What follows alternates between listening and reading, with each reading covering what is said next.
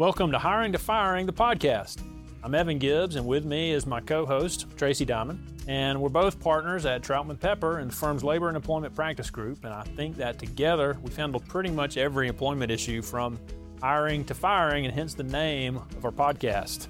Today, we're very excited to have our first on camera recording of our podcast. And we're also happy to welcome today's guest, Josh Burnette, who's General Counsel for North America at DS Smith here in Atlanta. Josh, why don't you tell us about DS Smith and your role with the company? Absolutely. Um, first and foremost, thank you for having me today. Excited to be here for the first video recording. Hopefully, it won't be the last, but we'll see how it goes. As far as DS Smith is concerned, DS Smith is a large multinational integrated manufacturer of paper and container board products. So, in effect, cardboard containers. But we like to think of our business as a bit more sexy than that. So, we specialize in producing sustainably minded products that we sell to a variety of customers, including e commerce customers, FMCG, which stands for fast moving consumer good customers, industrial customers, and the like. And we're based in London, traded on the London Stock Exchange, are a FTSE 100 company there, and have our U.S. headquarters here in Atlanta. Thanks, Josh. And for those of you watching or listening, if you look on the bottom of your cardboard boxes, there's usually a stamp on the bottom that shows where that box came from. And I pay very close attention now to look and see which ones have the DS Smith logo on the bottom little bit of insight there into. I'm gonna have uh, to look for that. That's right. We yeah. trained Evan well. We trained Evan well. That's right. It's always got that little stamp on the bottom. Have you always worked in house, or what's your career trajectory been like? I have not always worked in house, although I think my path to my in house roles was a bit conventional with a few twists and turns here. Out of law school, I actually worked at a large law firm here in Atlanta. Did that for approximately four years. Was an M and A associate, general corporate law, some corporate finance work, I really got comfortable taking on a variety of additional matters because I joined shortly before the Great Recession and the 2008 2009 downturn. And so, as we all know, in big law, the name of the game is trying to fill as much time as you can, bill as much time as you can, engage in as many profitable matters as you can. And when there was just not a whole lot of general corporate or M&A activity in those 2 years, I learned to get very comfortable taking on a variety of different matters from ERISA matters to some different litigation matters that had extreme touch points with corporate law, did some investigatory work, and it really gave me a solid foundation for the comfort level that you need going in house and handling a variety of different subject matters. After about four years, I had a couple opportunities to examine in house roles that had been presented to me, and I wound up joining a company by the name of Southwire Company out in Carrollton, Georgia, so just west of Atlanta. Southwire is one of the largest electrical wire and cable manufacturers in the world. I worked my way from general corporate counsel there to VP and associate general counsel.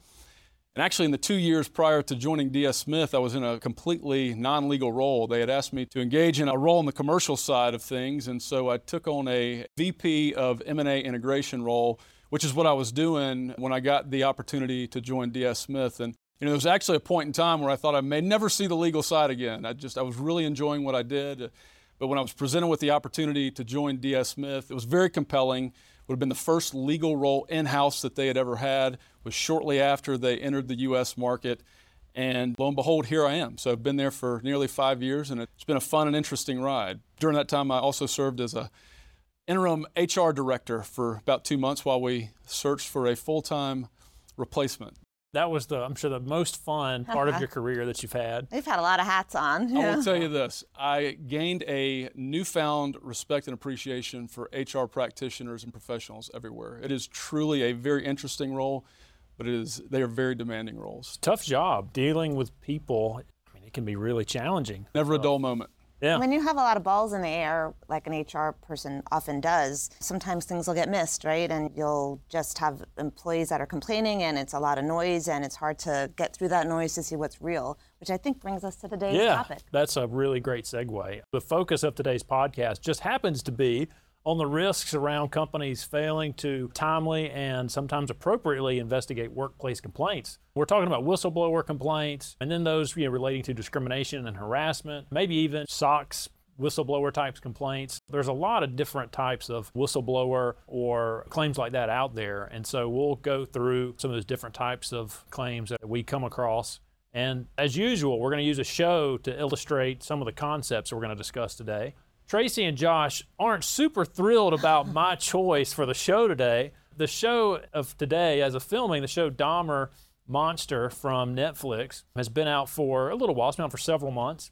And a lot of folks have watched that. I watched it. If you don't know, the show documents the life and crimes of the serial killer Jeffrey Dahmer, primarily from the early 90s. We'll go ahead and, as usual, we'll listen to our first clip from the show. Can mm-hmm. you send an officer to the Oxford apartments? What's the emergency? Well, I, I, I think it's a, a fight going on next door, and somebody somebody is either being hurt or killed. Can you go make sure? What? What? No, I can't. I said I think somebody is being killed. I ain't going next door. We'll send a car over. Wait, wait you're not even gonna ask me the apartment number? Ma'am, I said we'd send somebody. Y'all always say you're gonna send somebody, and nobody ever shows. I didn't call y'all like 50 times. I need you to lower your voice, okay? And if you keep calling us all the time, how are we gonna know when it's an emergency? 911 is a resource, okay? I am saying somebody is being killed. Do you get that? As disturbing as the clip was, I think it does really highlight the issue that we see sometimes of people within an organization ignoring complaints that are received or heard by employees. I know this is, of course, an extreme example, but Tracey, what are some of the legal risks in a situation where an employee within an organization is making complaints and it's just being ignored? There's several, right? First of all, if there's a real concern that the employee is bringing to the company's attention and the company doesn't do anything about it, then there's the risk of liability for not having handled the issue that's being hmm. complained about.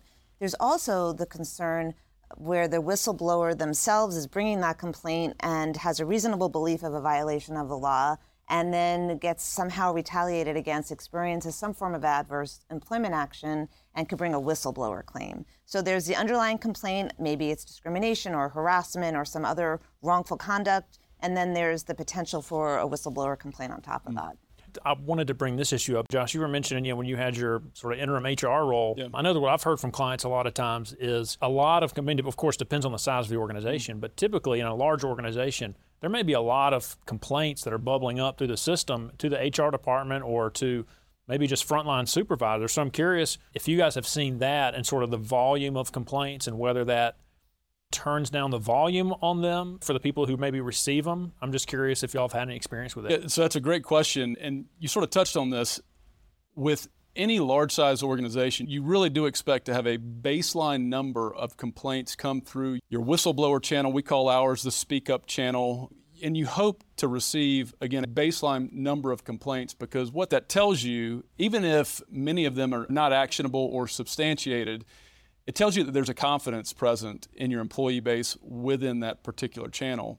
And it gives them a forum that they oftentimes don't think they have within their line management to access. And so we do see a fair number of complaints come through our lines that we maintain at DS Smith. Again, we think that's a healthy sign of the business and where our employees are relative to trusting that medium.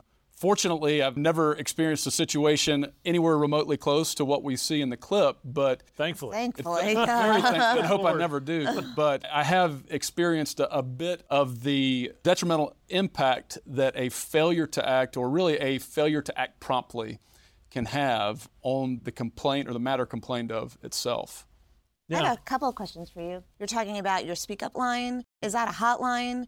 I know sometimes companies don't know what type of avenues they should be offering Yeah. to employees. And that's important. First and foremost, Tracey, very important to communicate out what those avenues are. Right. Right, and we look at our system as having three prongs, which I can touch on in a moment. But to answer your immediate question, our hotline is the primary avenue through which we seek to have employees register their complaints. It's maintained and managed by an outside third party. Oh, really? It is a telephone system so that those employees, particularly we're a manufacturing company, so we want to ensure that those employees that are less connected or that don't have email access within the company that they've got a mechanism that they can use to access that hotline. So we do use telephone, but we also inform others that do have the more ready electronic access that they can contact us via email anytime and instruct them to if not using the speak up hotline to email our company secretary function or internal legal counsel. I know we always recommend having alternative ways to communicate complaints. Mm-hmm. Really important. And I really like the concept of being run by a third party. Right. Because I have, you know, another issue I was going to touch on was sometimes I've had situations in the past where, you know, a complaint is raised, and because of the working relationship between maybe a supervisor and a mm-hmm. subordinate, the supervisor said, well, you know, this person just complains all the time. I'm not hearing any more of this and writes off what may be very legitimate complaints. Whereas if it's going through a third party, and then going from that third party to the right channels. Maybe that's a better way to make sure the company's getting the complaints and handling them right. Yeah, and I think you're hitting on a really important issue because we all have heard of the employee that's the complainer. Mm-hmm. You know, how do you get through that noise and figure out what's a real complaint and what is just a run of the mill? I'm complaining because of all sorts of things that really don't rise to the level of a legal complaint or even a viable workplace complaint. You just have the person complaining all the time about everything. Yeah. And that's one of the things from we don't have it in the clip that we showed, but in the show they discuss that Dahmer's neighbor, and that's the lady who made the call in this clip we just watched, that she had called police. I can't remember exactly how many times. It was like two or three dozen times. She had called so many times and the insinuation was that oh she calls all the time. Mm-hmm. right. and so we're not really you know this is Glenda we're not going to take her seriously. And so i think there is that very real issue that the show highlights for us. Isn't glinda the good witch? I think so. I think that's right. She certainly was in this case. Yeah that's right. Yes. I think that really brings us right into our next clip. And it's not actually from the show but I thought this one was really great because it's an actual 911 call that was placed by Glenda Cleveland. And again, as I mentioned, that's Jeffrey Dahmer's next door neighbor. So here's a clip of that call. Okay, hi, um, dear God, I'm out 25th State, and it's a young man, and he's right at the end, he's beaten up, he's very bruised up. He can't stand, he's 35 out, he has, he's, but man, he has no crowns on, and he's really hurt. And I, you know, I ain't got no quarter on him. I didn't screen him. He needs some where is, Where is the ad? Uh, 25th and State, the corner at 25th and State.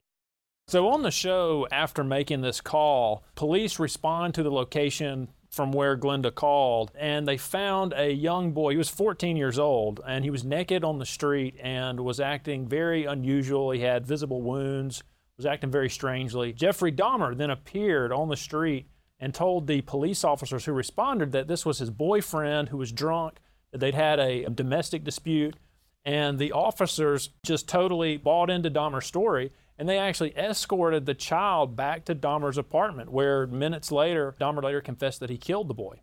Awful. Um, yeah, I mean, it's horrible from start to finish, the facts of the case and the story it tells. But this clip highlights a couple of things, I think, in particular. And first, it shows, I think, the problem with companies that don't thoroughly investigate complaints. And second, I think it also really highlights that companies sometimes don't respond timely and they don't respond appropriately.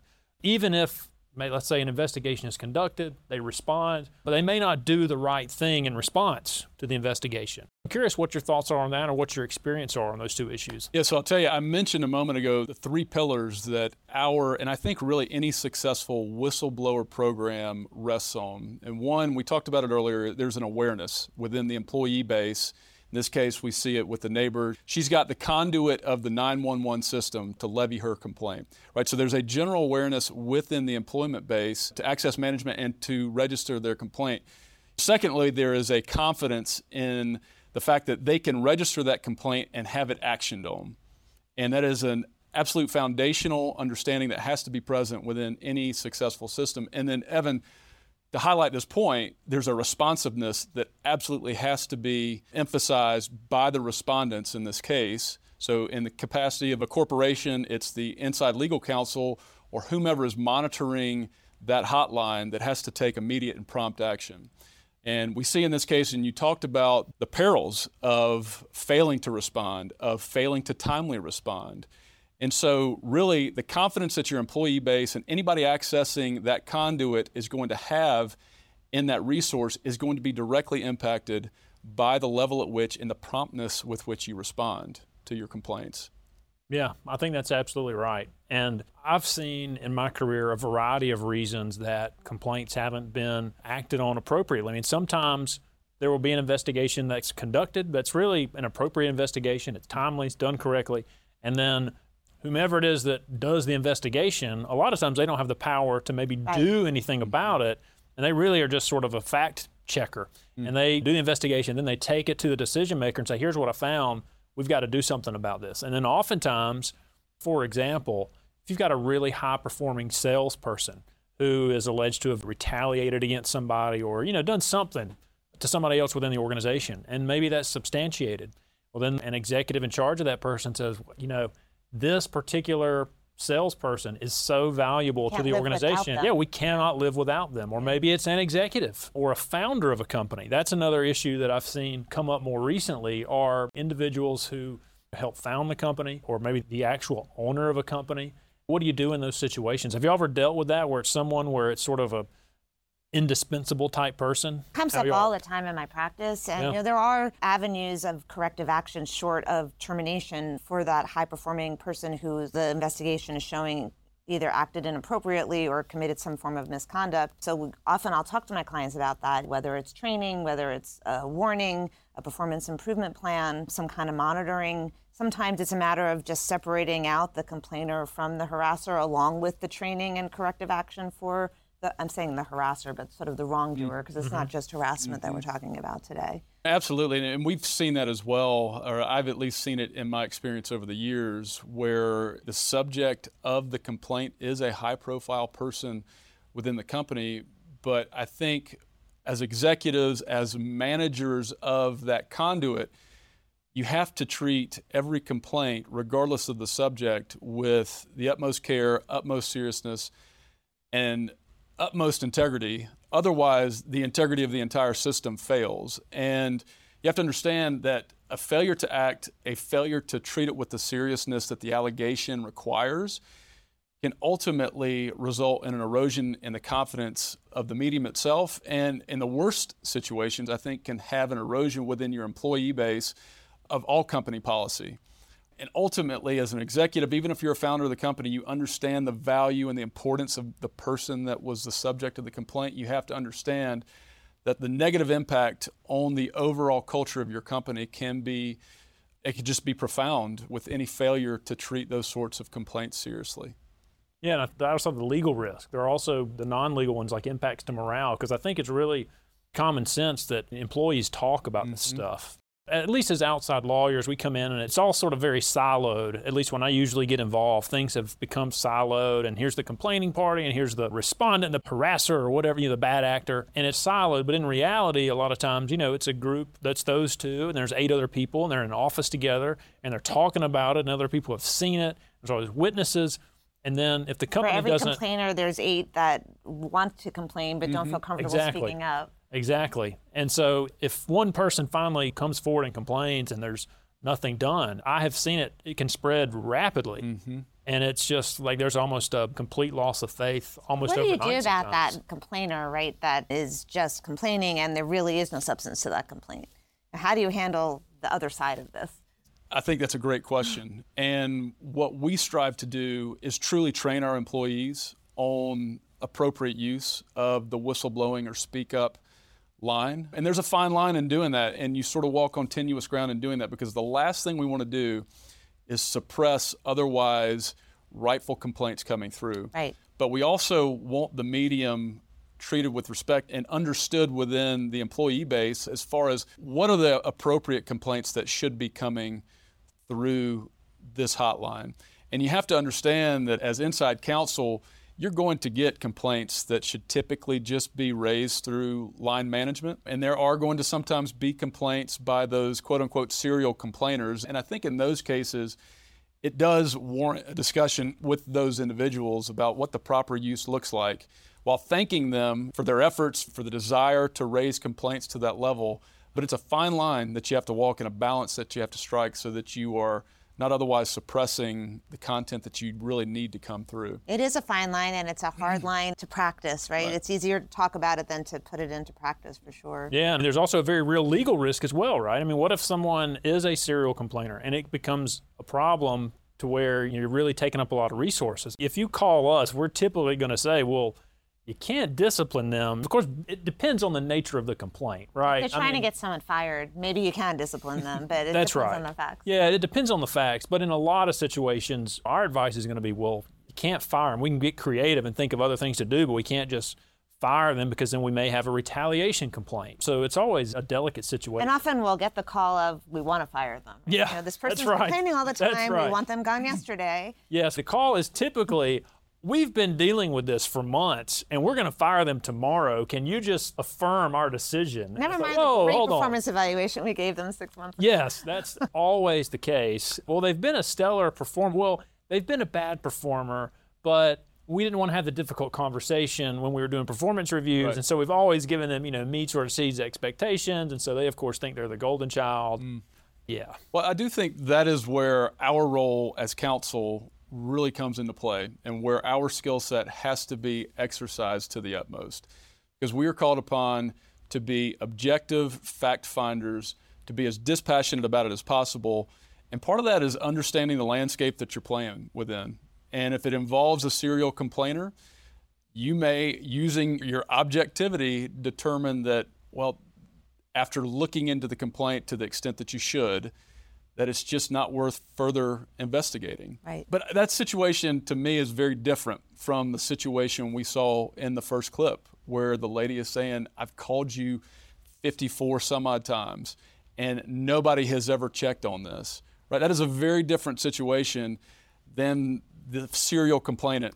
We've been there just wants 54 Right, times. We've, right. we've checked this thoroughly, Exactly. ma'am. Yeah. Oh, that, But if, it's one thing to that get a been the case. complaint about what someone had for lunch. This woman was complaining that she thinks people are being killed next door. Right. And sadly, it's a real life story that happened, and the police ignored it.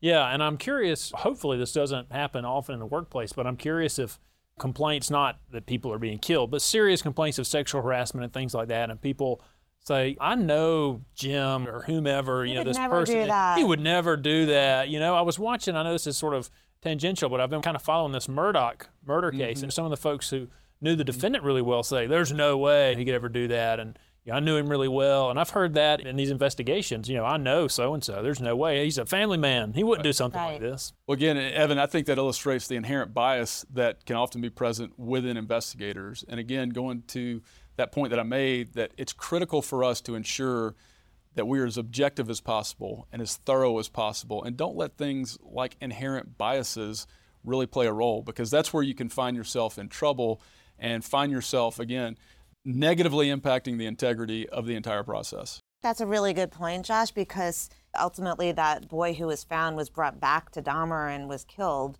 So another issue here that these clips illustrate is the importance of making sure that there is an unconscious bias mm. in your investigation procedure. In this example with Dahmer, it was a homosexual boy that was found. Dahmer used as an excuse that it was his boyfriend, and the police just handed him back over to Dahmer.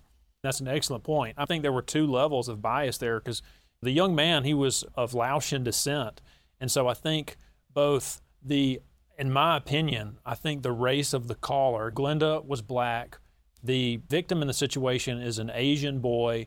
And then you've got a white man who comes into the situation and tells two white men, hey, there's nothing to see here. This is my boyfriend.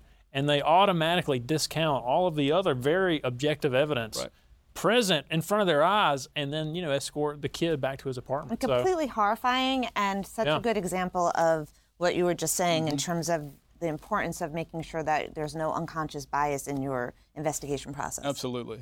And what we saw there in his history has shown us, it's said that Dahmer was always very cooperative, or at least was in this case, very cooperative, very respectful with the Clean police. cut, Clean, yeah. Absolutely. And they were inclined to believe him for that reason, despite the fact that they see this badly beaten boy in front of him that they basically hand back over to him. So just so many missteps, Awful. right, and such bad judgment despite the fact that you've got very objective facts in front of you that say, hey, we need to look into this further, and at the very least, take those initial steps, getting this kid help that should have been done but weren't. That's right. Uh-huh. And I think just the last point I'll tie on here is, of course, I think we've said on many, maybe every episode of our podcast is training. We can't Training, training, overemphasize training. the Yes. value of training. And I know that people within an organization who have normal jobs are like, oh my God, another HR or whatever kind of training, leadership training, whatever Cue we the call eye it. roll. Yeah, exactly. exactly. I think it's really helpful. There are some really, I think, great vendors out there that have training that's interesting and it's engaging, and it doesn't have to just be a lawyer type person or an HR person from within the company saying, here's what discrimination is. I mean, there are some really good training programs out there that I think are really valuable. If anyone watching or listening is thinking about that, there are some great options out there. Well, look, Not just harassment, right? Code of conduct Mm-hmm. training, Yeah. training about ethics, conflicts of interest, and all of that. And I will say this as I've been sitting here chatting with you all, it's not lost on me that what we are doing here is actually a great opportunity and a great format to use to train employees. To take, in this case, very morbid, difficult clips and content and apply a real world application from a corporate perspective using that as an explanatory tool. I think it's a great creative way to do that. That's right. Absolutely. Well, listeners, viewers, feel free to take this idea and run with it and create your own training program in your organization. Or call us. Yeah, or yeah, call us. We'll record it for you. Yeah, come in here and we'll do it for you. I think it's been a great discussion. We really appreciate you joining us today, Josh. Thanks for having me, guys. Thank you. Yeah, thank you so much. And listeners, viewers, now viewers, first time we've said that, thanks so much for joining us for this installment of our podcast. And be sure to subscribe. We're on all the major platforms. And please leave us a review or even shoot us an email to let us know what you think. And also check out our blog, hiringtofiring.law. Thank you. Copyright Troutman Pepper Hamilton Sanders LLP. These recorded materials are designed for educational purposes only. This podcast is not legal advice and does not create an attorney client relationship. The views and opinions expressed in this podcast are solely those of the individual participants. Troutman Pepper does not make any representations or warranties, express or implied, regarding the contents of this podcast. Information on previous case results does not guarantee a similar future result. Users of this podcast may save and use the podcast only for personal or other non commercial educational purposes. No other use, including without limitation, reproduction, retransmission, or editing of this podcast may be made without the prior written permission of Troutman Pepper. If you have any questions, please contact us at troutman.com.